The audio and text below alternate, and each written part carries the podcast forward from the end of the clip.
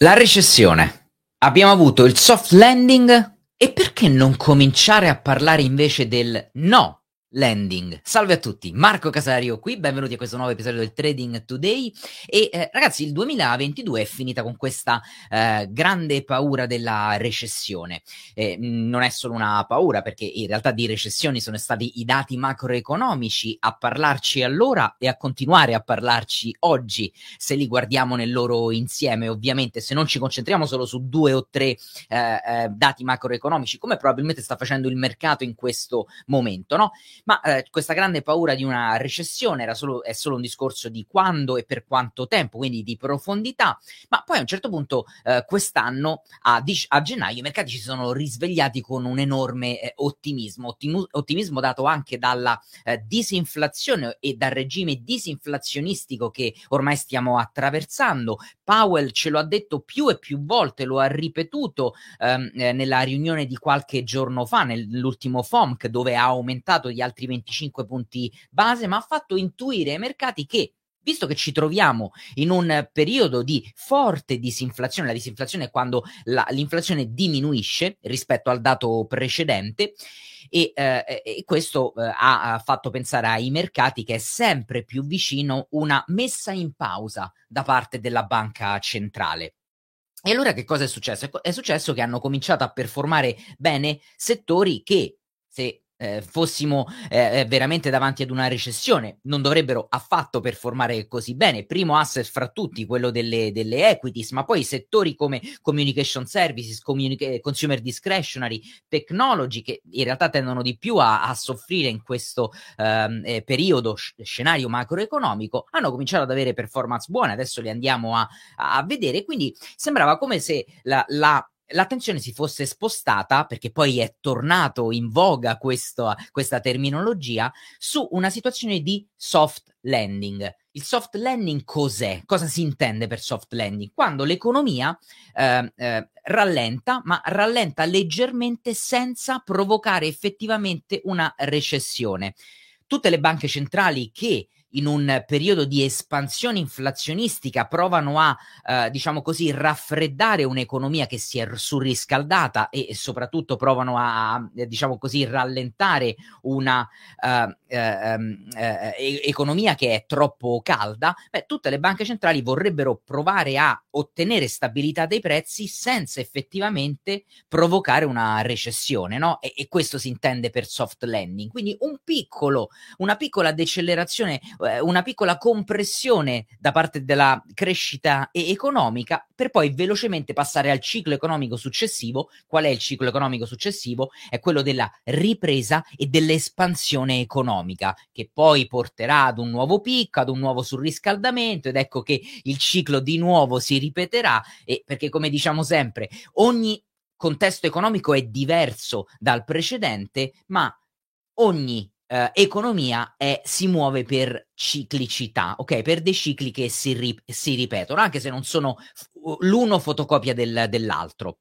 E allora, come devo fare da, diciamo, macro trader e macro investitore che studia i dati macroeconomici senza però perdere il contatto con quello che è il sentiment, con quello che è l'aspetto psicologico dei mercati, e senza perdere di vista quello che i grafici stanno facendo e ci stanno dicendo? Quindi mettere insieme tutte le cose e non focalizzarmi su un aspetto e dire: cavolo, la macroeconomia sta andando male, i dati macroeconomici puntano ad una recessione, ci dovrà essere una recessione per forza, e quindi short su tutti gli asset che in recessione performano male, long su tutti gli asset che performano bene in recessione. No, non funziona così, nemmeno per un macro trader e per un macro investor l'approccio macroeconomico alla finanza, no? Allora mi sono messo a ragionare: ma se invece i mercati stessero scontando una situazione di no landing? Cos'è una situazione di no landing? Allora, ve la faccio vedere con un disegnino. Che dite? E prima però permettetemi di andare a mostrarvi cosa effettivamente dal punto di vista dei mercati ha performato bene da inizio anno. ok, inizio anno, inizio trimestre, la stessa cosa. Quindi andiamo su Quantest, che ci dà uno spaccato veloce, e guardate qua, come più volte ci siamo detti, continuano ad essere i maggiori performer dell'anno, da inizio anno: Consumer Discretionary, Communication Services, Technology, Real Estate, Financial, Materials e Industrial.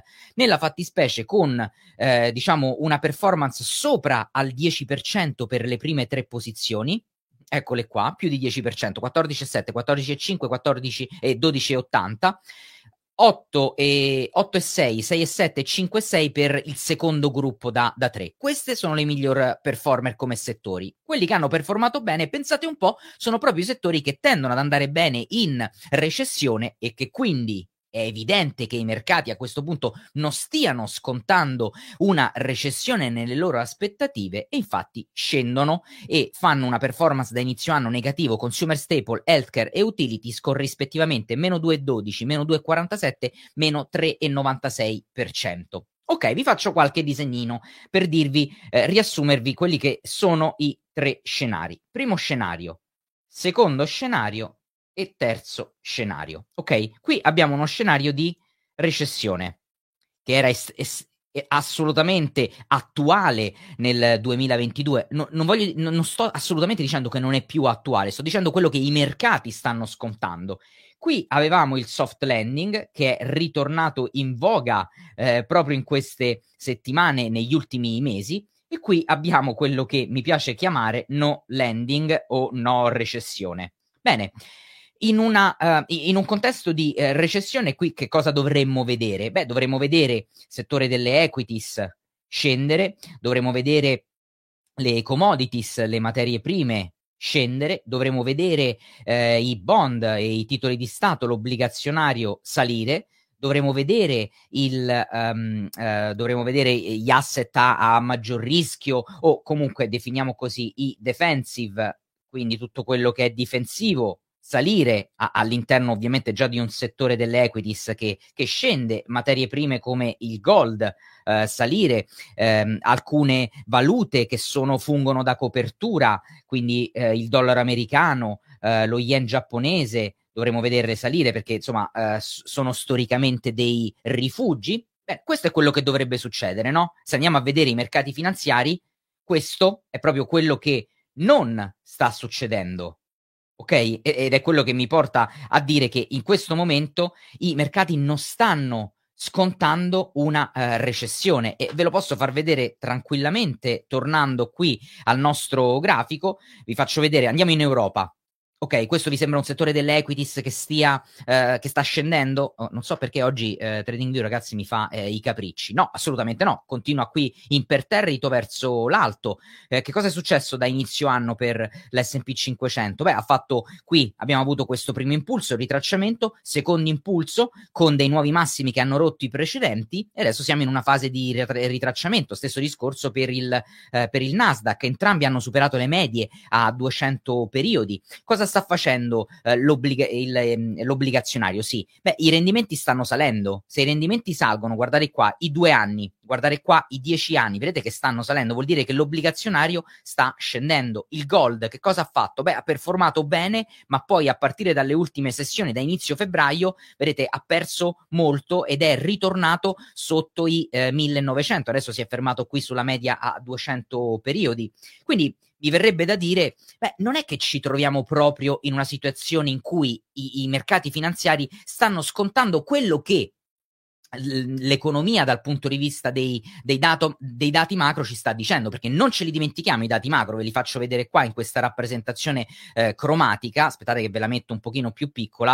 A voi questi sembra una situazione economica che sta migliorando. Concentratevi solo sul colore rosso o verde, no? Quando è rosso ovviamente i dati vuol dire che stanno andando peggio, quando è tendente al verde i dati stanno andando bene. Vedete, il 2022 è stato un anno macro molto positivo per i dati, viceversa il 2022 è stato pessimo. Anche se andiamo a vedere quelli più diciamo così in tempo reale, vedrete che tra dicembre e gennaio effettivamente un piccolo rimbalzo su alcuni dati lo abbiamo visto. Vedete che qua sono un pochino più verdi questi dati qua, e perché che cosa abbiamo visto? Beh, abbiamo visto un dato al un consumer price index ridursi molto, inflazione quindi scendere più velocemente di quello che evidentemente il mercato si aspettava. Abbiamo visto un ISM soprattutto nella componente servizi, non manifatturiero ma soprattutto i servizi,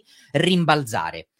Abbiamo visto l'energia e i prezzi dell'energia abbassarsi, quindi cosa positiva soprattutto in Europa. Abbiamo visto i wages, cioè i salari, la crescita dei salari ormai aver raggiunto un picco e anche di là scendere. I prezzi delle auto usate scendere.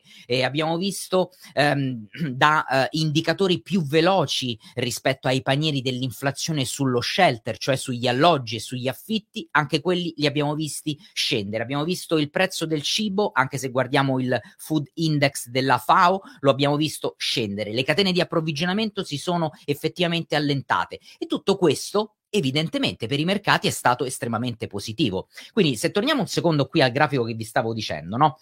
Il soft landing cos'è? È uno scenario in cui abbiamo effettivamente un piccolo rallentamento economico rispetto alla recessione, dove il rallentamento economico, ragazzi, è molto sentito dal punto di vista del prodotto interno lordo.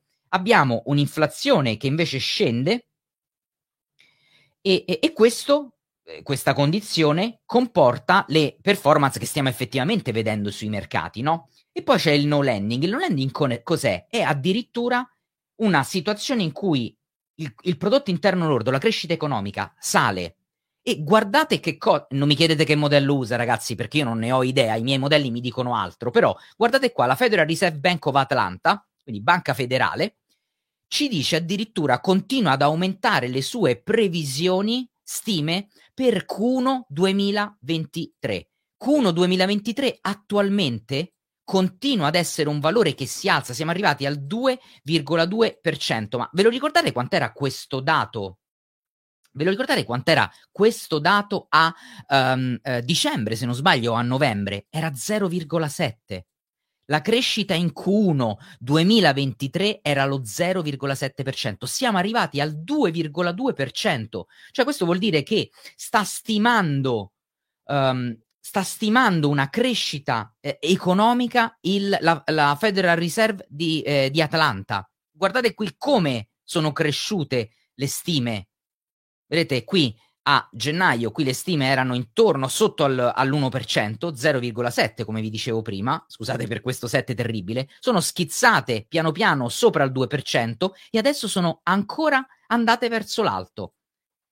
Quindi vedete che c'è chi nella sua econometria, così si chiama la materia previsionale sui dati, vede un rimbalzo del prodotto interno lordo. E quindi torniamo qui al disegnino del no landing, quindi prodotto interno lordo che sale, inflazione che sta scendendo molto velocemente, e ragazzi martedì c'è il dato sull'inflazione negli Stati Uniti, martedì considerate che è prevista una headline inflation, head CPI.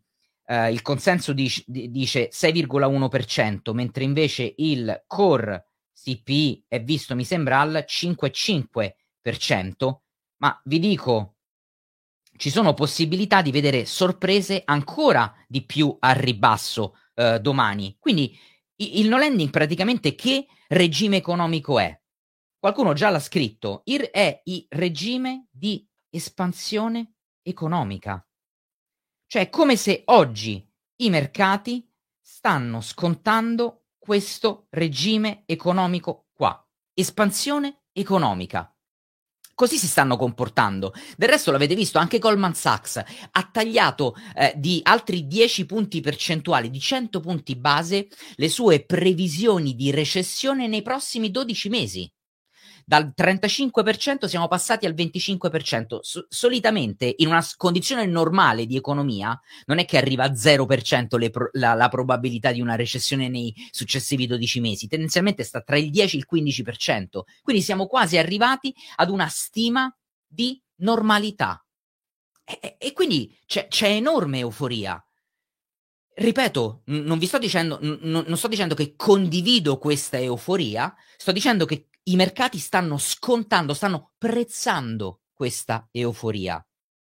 è ovvio che poi a un certo punto possono esserci sorprese in termini positivi. Se questo posizionamento sarà stato troppo ottimista, e i mercati tendenzialmente nella loro storia tendono ad essere un pochino troppo ottimisti, o se invece ai mercati verrà data ragione e continueranno. E ve lo dico, in un momento, in una riflessione che ho fatto quando oggi abbiamo pubblicato, ragazzi, fatemi tornare un secondo qua, abbiamo pubblicato sul Macroverse, questo è insomma tutti gli iscritti al Macroverse, questo è quello che vedono, abbiamo pubblicato la nuova watchlist rialzista e ribassista di azioni. Quindi questi sono dei, diciamo così, come dice la parola stessa, aspettate che vi faccio vedere, andiamo qua sui contenuti mensili perché ogni mese li rilasciamo, vi faccio vedere adesso quella di gennaio, no? Quella del mese scorso, adesso senza farvi vedere tutto, però magari fermiamoci qua su Consumer Staple. Vedete, è una watchlist con 4 aziende, quindi qui ci sono, ogni mese vi rilasciamo una watchlist rialzista e ribassista di 44 aziende. Non sono segnali, non sono segnali per cui, perfetto, allora qui vedo che Marco mi ha indicato Consumer Staple come settore, e all'interno di Consumer Staple a gennaio mi aveva indicato PM, Philip Morris, allora qua entro rialzista. No, non sono segnali, è una watchlist, poi ognuno applicherà le proprie strategie, ma per me questo è uno strumento didattico perché vi permette di capire mese dopo mese, al cambiare delle condizioni macroeconomiche, come cambiano le watchlist in base ai settori, rialzisti o ribassisti che siano. E questo mese, guardando proprio alla fine quello che abbiamo, che è stato creato, si nota come effettivamente il mercato stia scontando un disallineamento forte rispetto, quindi la parte finanziaria ha un disallineamento forte rispetto alla parte macroeconomica, no? E qua, non so, andiamo a vedere com'è andata Consumer Staple a gennaio. Andiamo a prendere Philip Morris. Allora, andiamo qua, andiamo a prendere PM, per esempio. Philip Morris, abbiamo detto, da inizio gennaio, qui abbiamo la nostra Philip Morris. Beh, effettivamente, guardate, qui si è mossa, aspettate, dicembre, eccolo qua, gennaio. Diciamo che a inizio gennaio eravamo su questi livelli di prezzo. A febbraio, perché queste sono di gennaio, quindi diciamo la watchlist si ferma a febbraio. Dove eravamo arrivati? A febbraio eravamo arrivati qua, proprio sul picco. Questa era la candela di febbraio. Guardate un po' che bello, dal 1° febbraio il titolo è sceso. Però questa era quando è uscita la watchlist e questo è quando è finito il mese. Quindi direi che Consumer Staple nella prima watchlist si è comportata effettivamente bene. Fatemi tornare qui. Andiamo a vedere la seconda, CL, Colgate. CL. Eccola qua, CL. Andiamola a vedere. Beh, CL, vedete, per esempio, ha avuto un comportamento completamente diverso come Consumer Staple, perché non è che ha avuto un movimento positivo rispetto a gennaio, anzi è passata sotto alla media. Andiamo a vedere qualcos'altro su, non lo so, che potremmo andare a vedere. Andiamo a vedere Consumer Discretionary, andiamo a vedere Etsy, andiamo a vedere, anzi cominciamo con MAR. MAR, inizio gennaio, eccolo qua, questo è circa quando è uscita la watchlist. Beh, direi che si è comportata molto bene, il 1° febbraio è qua circa, questo è febbraio, si è comportata molto bene dal punto di vista del ritracciamento. E anche qua Consumer Discretionary è un settore, fatemi tornare qui, in cui vedete come nel breve termine avevamo indicazioni sul Consumer Discretionary di ribassiste, nel medio termine rialziste, nel lungo termine neutrale, però stava evidentemente performando bene proprio per quello che vi dicevo prima, poco fa, cioè proprio perché il mercato sta, se dovessi, aspettate, fatemi un secondo cancellare, vado a, no, scusate, voglio un secondo cancellare, ho detto, quindi voglio farvi vedere cosa dal punto di vista della distribuzione gaussiana, anche se a me sapete che non piace spiegare l'economia attraverso la distribuzione gaussiana perché non è affatto così lineare l'economia, anzi è più frattale, più browniana come comportamento. Però se dovessi rappresentarla con... E adesso fatemi tornare qua. Se dovessi rappresentarla con la curva gaussiana, e quindi qui abbiamo la coda, Ecco qui. Qui abbiamo le due code, no? Prima coda recessione, seconda coda soft landing.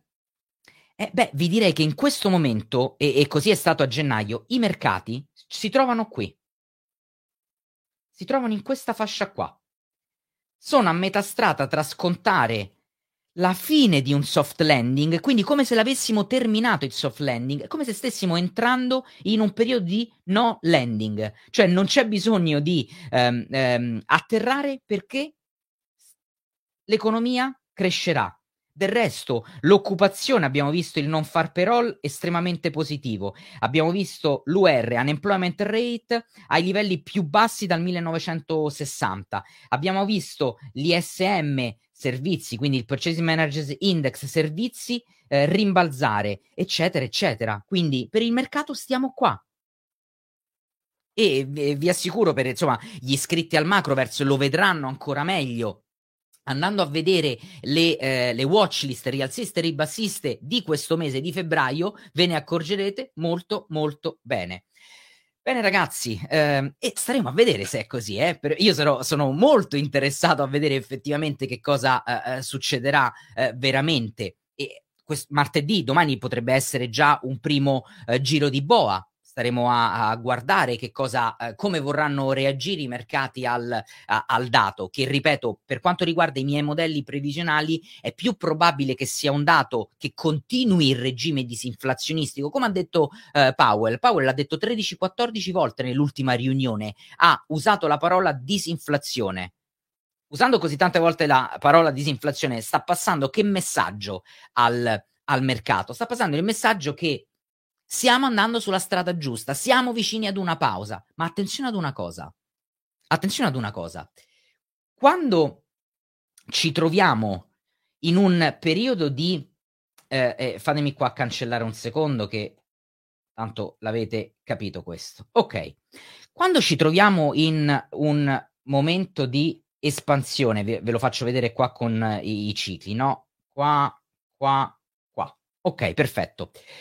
Se in questo momento abbiamo detto i mercati stanno scontando una ripartenza, vuol dire che per i mercati siamo qua, ok? Diciamo che ci troviamo, ve lo disegno così lo vedete ancora meglio, ci troviamo qua. Non voglio azzeccare esattamente dove, ma stiamo qua, da qualche parte qui, potremmo stare qui, secondo me siamo più vicini per i mercati in questo momento a questa fase, no? Come se avessimo toccato il bottom e stessimo risalendo. Che succede quando andiamo in espansione economica? Che cosa succede? Beh, succede che, appunto, l'abbiamo detto prima, no? C'è crescita economica che si rafforza mano a mano che andiamo in espansione e un prodotto interno lordo che diventa troppo caldo.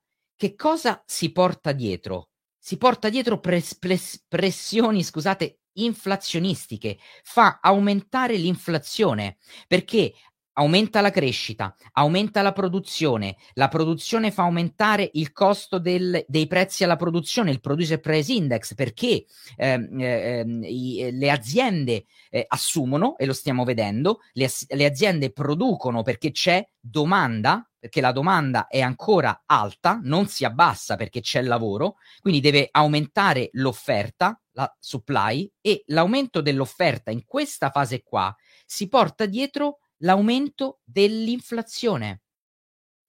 Si porta dietro questo aumento, quindi in questi momenti qua che cosa succede? Come finisce l'espansione economica? L'espansione economica trova il picco, eccolo qua, trova il picco e dal picco si scende perché? Perché le banche centrali, scusate ragazzi, vedo che sta facendo un po' i capricci il mio iPad, vedo che va e viene, non so anche se anche per voi è così. Comunque, dopo il picco, quello che succede è che la Fed deve intervenire per abbassare l'inflazione. In che modo? Alzando di nuovo i tassi. Quindi, ritornando a noi, se davvero i mercati avessero ragione, ragioniamo per assurdo, Ok, in matematica si fa, lo dobbiamo fare anche noi, perché noi macro trader o macro investitori o comunque trader e investitori che tengono d'occhio come sta andando l'economia, dobbiamo ragionare per assurdo, dobbiamo metterci sul tavolo tutte le possibilità e le opzioni. Bene, i mercati hanno ragione. Siamo in una fase di espansione, crescita economica, l'abbiamo visto, l'occupazione è stabile, buona, disoccupazione bassissima, consumer spending tutto sommato in termini di volume si sta abbassando, ma in termini di spesa rimane comunque abbastanza stabile. Ah, quindi la gente sta comprando, paga la stessa cifra ma per portarsi a casa di meno, però paga, continua. Ragazzi, l'inflazione tornerà verso l'alto, possiamo avere 2 o 3 mesi ancora di disinflazione, ma se permane l'espansione economica veramente, dal punto di vista della macroeconomia, l'inflazione ritorna in alto e la Fed sarà costretta tra 2, 3, 4 mesi a ritoccare i tassi, e allora sì che lì il mercato ci metterà il carico e scenderà. Quindi vedete che, non lo so, è come se entrambi i ragionamenti portano tutti e due alla stessa strada. I ragionamenti oggi di chi fa solo macroeconomia e non guarda nient'altro, c'ha un po' il paraocchi, no? Fa solo macro, guarda solo i dati macro, non guarda i dati fondamentali, non guarda l'aspetto psicologico dei mercati, non guarda i grafici finanziari. Bene, quelli troppo fondamentalisti dal punto di vista macro dicono ci sarà la recessione, stiamo andando incontro a una recessione. Benissimo. I mercati dicono siamo in espansione, ma entrambi i ragionamenti porteranno tra N mesi, non so darvi, non esiste un modello matematico, ma non perché non ce l'ho io, non ce l'ha nessuno. Entrambi i ragionamenti portano alla fine effettivamente ad un inasprimento successivo della politica monetaria delle banche centrali, che porterà ad una nuova discesa dei mercati. Non vi sembra? Staremo a vedere, ok? Bene ragazzi, dai, direi di chiudere qua la diretta di oggi, è cominciata adesso la settimana, domani magari facciamo un po' il punto della situazione su quello che è successo settimana scorsa e visto che domani ci sarà anche il dato sull'inflazione, ci prepariamo anche un po' alle opzioni che abbiamo sul tavolo, come faccio sempre per quanto riguarda il dato del Consumer Price Index. Vi ricordo, se siete iscritti al Macroverse, il link lo trovate qui sotto, se non siete iscritti e volete dare un occhio all'unico servizio in Italia, è l'unico, non c'è nessun altro che dà un servizio di analisi macroeconomica attraverso webinar in diretta, attraverso video mensili, attraverso i report, attraverso newsletter settimanali, attraverso le watchlist e chi è iscritto proprio stamattina ho pubblicato la watchlist nuova per il mese di febbraio, quindi andatela a spulciare, andatela a guardare. Grazie mille per l'attenzione, buon trading a tutti, ciao.